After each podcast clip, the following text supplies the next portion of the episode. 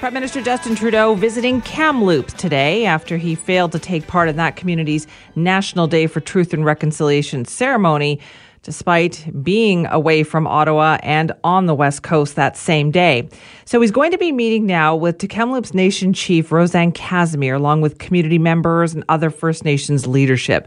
So, what's on the schedule for this meeting? What's it all about? Joining us now for more on this is Global National's chief political correspondent, David Akin. Good morning, David. Morning, Simi. All right. So, this obviously a result, direct result of what happened on National Truth and Reconciliation Day. Do we know what's going to happen today? Yeah, we know a little bit about it. There's going to be, first of all, some what I would call public events, events in which the media, including global cameras, are going to be invited, and, and we will be able to witness um, the Prime Minister and Chief Casimir talking, and I think they'll probably um, take a few questions. But there's also going to be parts of today's uh, program that are really just for the community and the Prime Minister, in which the media are will be asked to stand aside. It's just uh, so, some private stuff. Um, the PM today saying that the PMO rather today saying that it's really about listening, talking to survivors, talking to the chief, um, and Indigenous leaders even during the ceremony and afterwards, after the political fallout, also wanted to make sure this is not about the prime minister. This is not about the fact that he did make a political boo boo. He apologized for not being in Kamloops um, and you know heading to Tofino for a vacation. Uh, I think you know even his staunchest defenders uh, recognize that the, the optics did not look pretty good on that. His his private jet or his Air Force jet would have been flying right over Kamloops, yeah. literally at the time that the ceremony's on. But but Indigenous leaders said then, and they're saying again now, this, this should not be all about the Prime Minister. It's really got to be talking about residential school survivors, the path forward. Um, there are still lawsuits in which the, the community, the First Nations community that Kamloops is a part of, um, a lot of First Nations communities in the countries are suing the federal government for damages caused by the residential school system. So that's one thing. And then there's still the program going forward to properly honor, uh, memorialize, uh, some of these missing uh, or these unmarked burial sites, uh, find more where the community wants to do that. So there's there's lots to talk about about the issue at hand, about residential school survivors and reconciliation. But yes, I think because the PM is there, we're probably have to talk a little bit about the PM too. Exactly. So I know this will go a long way towards you know repairing that relationship with the Tk'emlúps Secwépemc Nation. But other groups, I mean, other Indigenous groups were also very unhappy to see this. Does the Prime Minister, do you think, have more work to do here? Yeah, I think you know we, we, this is going to be continuing to be uh, one of the government's priority items on the agenda. It has been ever since the Trudeau government was elected in 2015, and depending on who you talk to, they've made uh, some progress, not enough progress. But and I think the Prime Minister himself will recognize there's still a lot more work to do on any number of files, not just on residential schools, um, and again, trying to uh, come to terms with some of these unmarked burial sites. But some of the stuff the Prime Minister and the Trudeau Liberals promised back in 2015, like you know, getting rid of drinking water advisories. I mean, this morning I looked it up on the website, and there's still, I think, 32 communities across the country who are still dealing with drinking water advisories. Now, that said, the government has has managed to eliminate a hundred and some odd, but you know, some keep still popping up. Um, and then there's still issues around um, welfare of First Nations children's in um, when they've been placed in foster homes. Uh, that was a subject of a federal lawsuit. We don't know where the federal government is going on that. So far, um, the First Nations children essentially are winning in court against the feds, um, but they haven't decided. Ottawa hasn't decided if they'll appeal this most latest ruling to the federal government or to the Supreme Court. So lots still on the Indigenous agenda, if you will. And the next big step is going to be, well, which cabinet ministers are going to lead those files? That's exactly what I was wondering. And is that we're going to find that out on coming up, right? October 25th, 26th? Yes, you've got that right on the 26th. So there's right now, of course, technically all ministers in their mandate letters have indigenous the relationship with indigenous peoples as the top priority. And the prime minister has said that time and again that it's a top priority. But really there's three ministers who get up every morning and that is their number one job. First is carolyn bennett. She's the crown indigenous affairs minister um, and there have been some people who said maybe it's time to move her to a different role or move her out of cabinet completely and give a chance for some younger people some backbenchers a chance to uh, to lead so she's she heads up Crown Indigenous relations, mostly involved with negotiating uh, land claims and treaty relationships between the Crown and First Nations. Then there's Mark Miller. He's a Montreal MP. He's the Indigenous Services Minister. He's only been on the job a couple of years, maybe not even that long, and by and large, uh, seems to have got positive reviews from Indigenous communities. He's really the one making the trains run on time. And here's something: he actually learned how to speak Mohawk, Amazing. Um, just while he's an MP, which is kind of incredible. And then Dan Vandal is the Minister of Northern Affairs, the only Indigenous person in cabinet. He's Métis from Winnipeg, and uh, I expect he'll stay in cabinet. But those three positions have to be sorted out really before you can start moving the whole file forward. Okay, so that I guess that also tells us then how critical today is. The prime minister needs this to go well. Yeah, and again, you know, going well. The metric of going well will be, I think, is is the focus on the, the community itself, and less so on the prime minister trying to correct a political boo boo. Right. Uh, we'll have to see. It's a full program today, and the PM, by the way, is already in Kamloops. He flew there last night uh, to make sure that he was going to be there, present for uh, most of the day, and he'll be returning to Ottawa later in the evening. Interesting. All right, David. Thank you. Thanks. Cheers. You're going to be hearing a lot in the news today about the fact that Prime Minister Justin Trudeau is visiting Kamloops. He has a meeting with the Kamloops Nation, the chief and other members, other First Nations community members as well. Essentially, it's an effort to try to repair the relationship, the damage that was done from his absence on that first Truth and Reconciliation Day that we had in September when he was instead on vacation. But there's a lot more that can be done here. There's a lot of work between, you know, the federal government and Indigenous groups across the country that could definitely use a boost. So, how can we use this moment to help fix that relationship? Well, joining us now is Rachel Ann Snow, an Indigenous legal advocate. Rachel, thank you for joining us this morning. Yeah, you're very welcome. What do you think about this meeting then? Is this an opportunity? I think every time uh, the Prime Minister has an opportunity, has he, every time he meets with First Nations is an opportunity to repair the uh, 500 years of damage that he's that have been inflicted on Indigenous people. What do you think though needs to happen today? How can progress be made with this meeting? I'm not sure because I think he, Trudeau's used everything in his bag of tricks. He's used uh, uh, Recognition Day. He had made it into a statutory holiday, Truth and Reconciliation Day, and he also has asked, uh, he also has made um, efforts to make more of a budget to find remaining children beside that may be beside other buried beside other residential schools, and he's apologized. Um, so he's used everything that he could possibly do. I don't know what more he can pull out, especially since it was just such a flagrant, um, flagrant insult to our people when he did not when he did not actually do anything on the first statutory holiday. Right. But you touched on something so interesting there, Rachel, where you said like a politician's bag of tricks, right? Which is, is it easier just to say these things? When do we see the evidence of something substantial actually being done? We won't see the evidence of anything being done until until there's actually a indigenous voice who's doing the directing. Until that happens, we're just going to keep hearing the lame promises or the one-sided uh, narrative that Canadians receive, and that is not repairing anything. And what do you mean when you say Indigenous voice directing things? Do you mean like in charge, in cabinet? Not necessarily in cabinet in charge, but actually uh, the voices consulted. What when we talk about Indigenous voices or First Nation voices and the residential schools in particular, we're talking about 633 First Nations across Canada. That is not the AFN. That is not another institution. That is the actual voices of the 633 First Nations.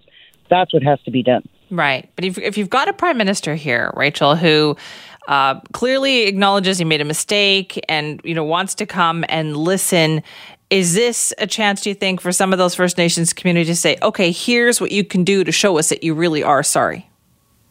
Well, I think they will be saying that today. I don't think there will be a lot of uh, a lot of trust built in one day. I think there has to be um, more more concrete action, like uh, a follow through of like in a day, in a week, that uh, the prime minister actually takes the time himself to try to repair this damage.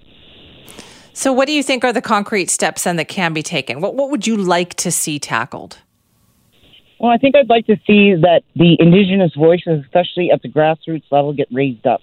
Because right now we have Prime Minister Trudeau always goes to his go to voices, He has a cadre of indigenous voices that uh, basically parrot what he says. I think we need to hear the actual dissension and the controversy and go from there because if we don't hear that and we don't hear the voices that are actually bringing him to task, we're not going to, all we're going to hear is, you know, just a lot of fluff. Right. You think, you think he needs to have somebody around him who perhaps challenges him more. Exactly. And that has to come from the indigenous or from the grassroots level. That is not from one of his already paid for voices. That's so that's so interesting. So how do those voices get raised up then, Rachel? How do we help raise those voices up? Well, I think there. Uh, I think some of these voices are being raised up on on social media, especially you know in the the Indi- Indigenous Activist Network that we put out. Uh, Russ Diabo puts out a strategic bulletin. There are things that are being done, things that are being said, like at the grassroots level. Just that the the voices or the recommendations and the things that are contained in there are not being addressed. So how do we help though? Like, you know, from the media's perspective then, like how do we get to those voices? How do we know which voices we should be going to? Well, I think the, the voices that are not standing beside Prime Minister Trudeau, that's clue number one. Uh, and again, social media is where these voices are being amplified right now. So I think uh, if you look at, if you watch on Twitter, social media platforms, uh, the people who are taking Trudeau to task, certainly those are the voices that need to be more or less uh, have better broadcasts or mainstream media can certainly amplify those voices. So we also know that next week, right, there's a new cabinet that's going to be sworn in. There'll be kind of new letters given to them about what their assignments are, what their priorities are. What do you want to see from this next government? From this next government, I think, again, we need to see the grassroots voices consulted. We need to see the people on the ground in the reserves or in the communities that are asking for the assistance. We need to have their voices amplified so that we have transparency, so that we have a going back and forth of what is actually happening as opposed to the special words and tactics being used by Trudeau and his government to say, "Oh, this is ha- is this is what we're doing." We need a report card from the actual First Nations. Right. So, is this visit meaningful today? Then, do you think, Rachel? Well, I think it's uh, it's probably meaningful. I don't want to speak on behalf of the the groups uh, that are advocating for this group, but I think they probably argued long and hard for hours talking to Trudeau on the actual day, asking him and, and making sure that he understood that this was of primary importance to them and primary and it actually sets the stage for what is going to happen next because he ignored us on that very critical day and now he has to make some kind of uh, better overtures and a better a better nation to nation agreement right now where he is talking or clearly having himself speak and a person speak who opposes what he says, having that that dual view happening so that we know that things are actually being done for First Nations across the country. Right. You just don't, want to hear a bunch of people just agreeing with them. We don't want to hear a bunch of people just agreeing with them or saying it's very historic, shaking hands and kissing babies and seeing those pictures. We want to see a concrete action come out of this. Well, I like the way you put it. That's very direct. Rachel, thank you very much for your time this morning. Oh, you're very welcome. Lots of businesses have been struggling, of course, during the pandemic, but recently things have started to get better for a lot of them, but not for owners of music venues, for live music venue owners. They continue to struggle amid the current rules. It's because of those current capacity limits. So everything else may be open for business, but for them, technically they're open, but they can't fit enough people inside to make it worth their while. And now they're worried that this is going to put a lot of them out of business. Joining us now is Darlene Rigo, owner of the Fox Cabaret. Darlene, thank you for joining us. Hello, Simi. Thank you for having me. Tell me about the Fox Cabaret. What do you do there? Well, we are a small independent venue in the Mount Pleasant neighborhood of Vancouver. We're located on the unceded territory of the Musqueam, Squamish, and Tsleil-Waututh First Nations. Uh, I live in the neighborhood as well. As a business, we we try to provide an inclusive, safe, and accessible space for community arts and culture. And when we are allowed to be open and our calendar is full, we mostly host live music concerts and some comedy, various cultural events, and right. dance parties. Well, that all sounds like a lot of fun. But what have you been able to do during the pandemic? How what have you what kind of events have you been able to put on? Well, we've been closed twice by mandate, as you know, I'm sure. Um, when we have been open, we've done some streamed events and we did a fundraising feature while we were closed. Uh, we opened last summer briefly under very strict restrictions. We're closed again. We're now open at half capacity. We had a pretty good looking September calendar because everyone was anticipating that come September 7th, uh, we would be able to open with no restrictions. And as we know, that didn't happen. We lost about 10 concerts that just fell out of the calendar. A few local music events remained. Um, and they've been fantastic. They just having live music in the space again has been wonderful. And the people who have come, they've mostly sold out at half capacity. Uh, the challenge for us as operators, though, is that having so few people in doesn't really cover our costs. Our staffing costs have gone up um, because to meet the restrictions, we need extra security, we need someone to seat people, uh, get them to their tables, make sure they're following all the rules while they're inside. So it's been challenging, that's for sure. Right. And we'd heard last week that you know maybe capacity limits were going to be released. Were you hopeful? Yes, very hopeful. And of course, you know, I'll be very happy if capacity increases to 100%. However, in our case, um, like many general admission venues across Canada, just capacity alone isn't sufficient for us. We need the restrictions um, that stipulate that people need to be need to remain seated and can't dance. We need those lifted as well to make a big difference for us for our revenue. Oh. Just because yeah, like we can't you can't seat as many people at tables as you can standing. So most concerts and capacity for ticket sales is set based on standing in the audience watching the show, not so at a seated table. You need people to show up and have a good time. Oh, absolutely, we do. And bar revenues help offset the cost as well. So the fewer people you have in there, the lower your sales. And artists also suffer because they can't sell as many tickets. Um, so there's everybody is affected, and this is impacting impacting the live music and touring industry across Canada, if not North America and the world, wherever right. restrictions remain in place. Because you can still you can they'll still show the vaccine pass, right? They'll still have to oh, be oh, fully vaccinated. Yeah.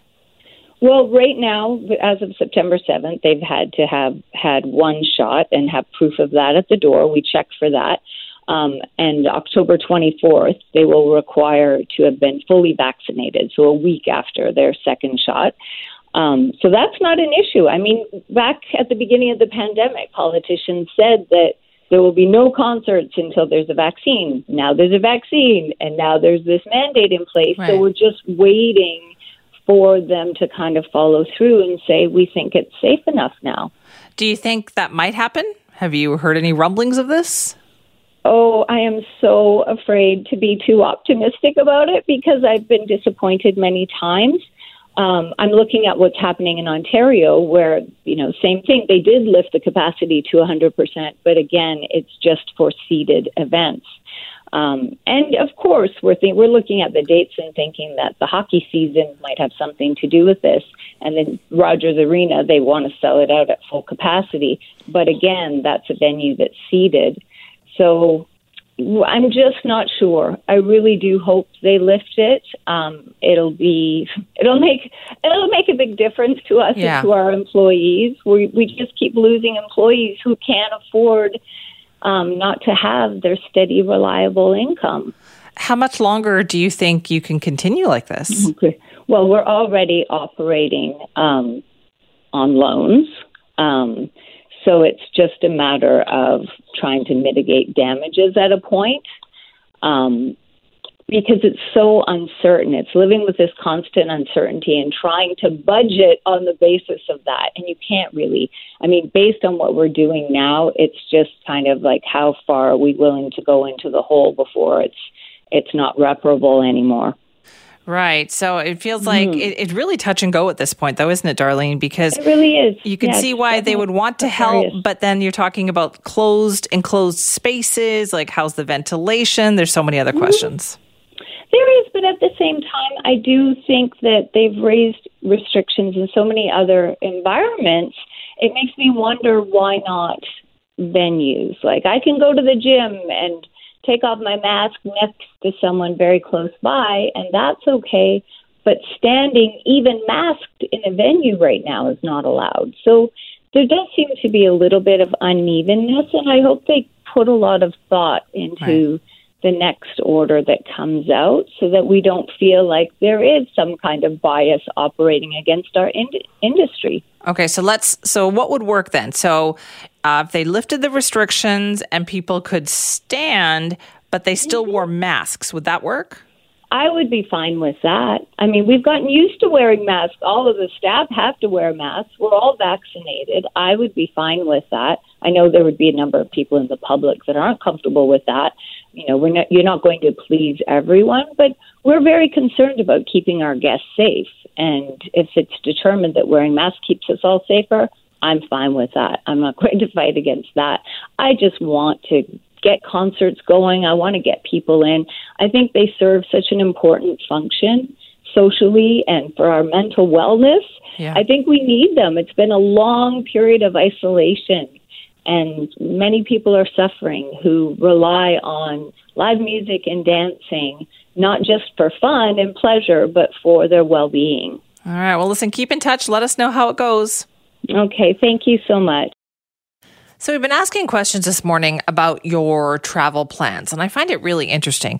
It was late Friday afternoon, so you may have missed it over the weekend. I think a lot of people were just obsessing about how much it was raining. Uh, was the fact that the United States had announced that if you have a mixed vaccine dose, you will be considered to be fully vaccinated. That was a big deal. A lot of people had questions about that last week when the U.S. had officially announced that their land borders and ferry crossings will be open as of I think November 8th, November 7th, November 8th. That's the date there. So, yeah, people with mixed doses were like, hey, what about us? We took the advice of health officials. We did this. Aren't we considered fully vaccinated? Well, you will be, according to the US. So, great idea. Great, you know, great for those people. However, we also heard from Bill Blair, who is the public safety minister. He was on the West Block over the weekend on Global, where he reiterated that Canada does not plan on changing its rules. And that is when you return to Canada from the United States, whether it's for an hour, um, you know, a day or a week or a month you still have to show evidence of a negative COVID test. Now, we most commonly say PCR test. The complete list of acceptable tests is on the Travel Canada website. You can check that out. But essentially, what they don't allow you to use is the rapid antigen test, which is kind of the cheaper one that's much more common in the US. It has to be PCR test, some kind of molecular test has to be used for you to come back to Canada. Now, those are more expensive making it much more challenging. Meaning, if you're, you know, going to go down to the States, it's not really worth it if you have to spend $150 on this test to come back. You're not going to go to Point Roberts for gas or some groceries. You're not going to just go down for the day to do some shopping and then come back because it makes it, you know, that barrier is, is just too high. So I was asking people if this means that you're reconsidering even longer trips. Are you still considering going down to the States for a week or having a vacation down there with this requirement for Canadians? So you know, I got a real mixed bag of responses from people on this because we've been talking about it all morning long. For instance, Julie wrote me to say, I will still travel to the US. I'm just going to stay longer each time I go. Her family is there. She said the PCR test is another blow to low income people and families wishing to travel. It will add a big chunk of change to their vacation. And I thought, well, that's a good point too. It is very expensive. It does deter people from traveling. So, what about you? Will you be deterred from traveling because of this? Let me know. Send me at cknw.com or call our buzzline 604 331 2899. Now, on the COVID 19 front, we also have that issue of federal vaccine mandates, meaning in the workforce, a lot of people very soon, if not already, will have to prove that they have been vaccinated. These are set to be implemented at the end of October, and they come after Prime Minister Justin Trudeau had pledged to impose these new proof of vaccination requirements across all federally regulated industries. So people are always looking for the out on that, right? They're looking for some kind of medical exemption, in some cases, a religious exemption. But religious exemptions can be hard. It's a very narrow window. So we thought, let's talk a little bit more about this. Joining us now is Dr. Nazeem Muhajarine, an epidemiologist at the University of Saskatchewan. Thank you very much for joining us this morning. Oh, thank you for having me. Good morning. Good morning. So, how, when you talk about religious exemptions, how narrow is that window? What do we know about that? Yeah, so you know, it's it, it's uh, it's an important issue um, that you know people um, have been raising uh, uh, religious beliefs, practices uh, as a as a potentially as a reason uh, for not wanting to get a vaccine. And um, you know, when we hear about religious exemptions being evoked, you know, for for vaccines or not to get a vaccine, um, it really lacks specificity. You know, uh, when what I mean by that is, so what part of um, your belief or you know or um, you know the um, the kind of the, excuse me the the religious um, uh, you know sayings that, that that is against the vaccine that that that that you're supposed to get for COVID nineteen. There's not a lot of detail, you know, when we hear people uh, talk about religious exemptions. Um, in contrast to that, you know, we hear from uh, Muslim, you know, faith leaders, imams, you know, who have said, you know, they have publicly said that uh, there's nothing in the Quran, uh, there's nothing in the Muslim faith that would uh, prohibit someone, uh, a Muslim, uh, to to to get a vaccine. Um, so when we, you know, I think I think when we hear about the religious exemption, it is much more than religious. Is what I think. It is it is about culture. It's about trust um, between uh, you know people of minority religious beliefs. Uh, again, you know, in relation to that, you know, mainstream, uh, right. you know, mainstream culture. You know, so like Hutterite uh, colonies, you know, people who re, uh, who are Hutterites who live in southern uh, central Saskatchewan, for example, uh, uh, usually keeps to themselves. Um, you know, they um, they will go to you know they will make make themselves avail of um, of medical services, but they you know they they they have invoked their cultural practices as, as sort of um, as not necessarily consistent with this uh, government imposed. Right. Vaccine. So, what you're saying is like if you talk about it in broader strokes, the larger religions, you've got the Pope telling, you know, Catholics they should be vaccinated. You've got the Canadian exactly. Council of Imams saying that, yes, you know, Muslim communities should be vaccinated. Uh, but it's the smaller communities where it's tougher to get the message through. I, I think so, and and uh, I think so, and uh, but also it, it's it. I think it is much more than religion. Is is what I'm saying. I think it is about it's about uh, feeling like you're on the margins, not in you know uh, you're in the outside, uh, sort of uh, you know, and you lack trust, right? And uh, and and faith that that the system, you know, that that you who you are in, you're part of, uh, is is really serving you well, you yeah. know, and and so that is kind of gets in the way of uh, you know of all of this, you know, getting a vaccine and and proof of vaccine policies and and so on. So, Dr. Muhajarine, then does that mean if somebody says religious exemption, which is is why they don't want to get the vaccine, is that an opportunity right. for somebody like you, an epidemiologist or a doctor or someone, to have maybe a deeper conversation with that person to kind of figure out, well, what is the real problem here? I think we can do our part. We need to do our part. I mean, the the doctors and and uh, you know, who who treat people, who look after people at the hour of need. Uh, you know, they they are in a trusting position in you know in our society, in our communities. You know, but I think the people who can be even more effective uh, are, um, are leaders of their within their own community. So if it happens to be uh, you know, the community leader or the faith leader that uh, you have a relationship with, you you know, you know, you you, have known for a while, uh, then coming out and saying, you know, um, you know, we know each other well. Uh, you know, you you should get a vaccine because. Right because this is the way that we're going to come out of this uh, pandemic, I think they will have uh, more sway uh, in terms of changing people's minds than um, you know than epidemiologists, to be quite honest. Actually, right. But it just tells, uh, shows you, know, you, how tricky that actually is too. Doc, oh, Dr. Muhajarine, thank you so much for your time with us this morning. and thank you.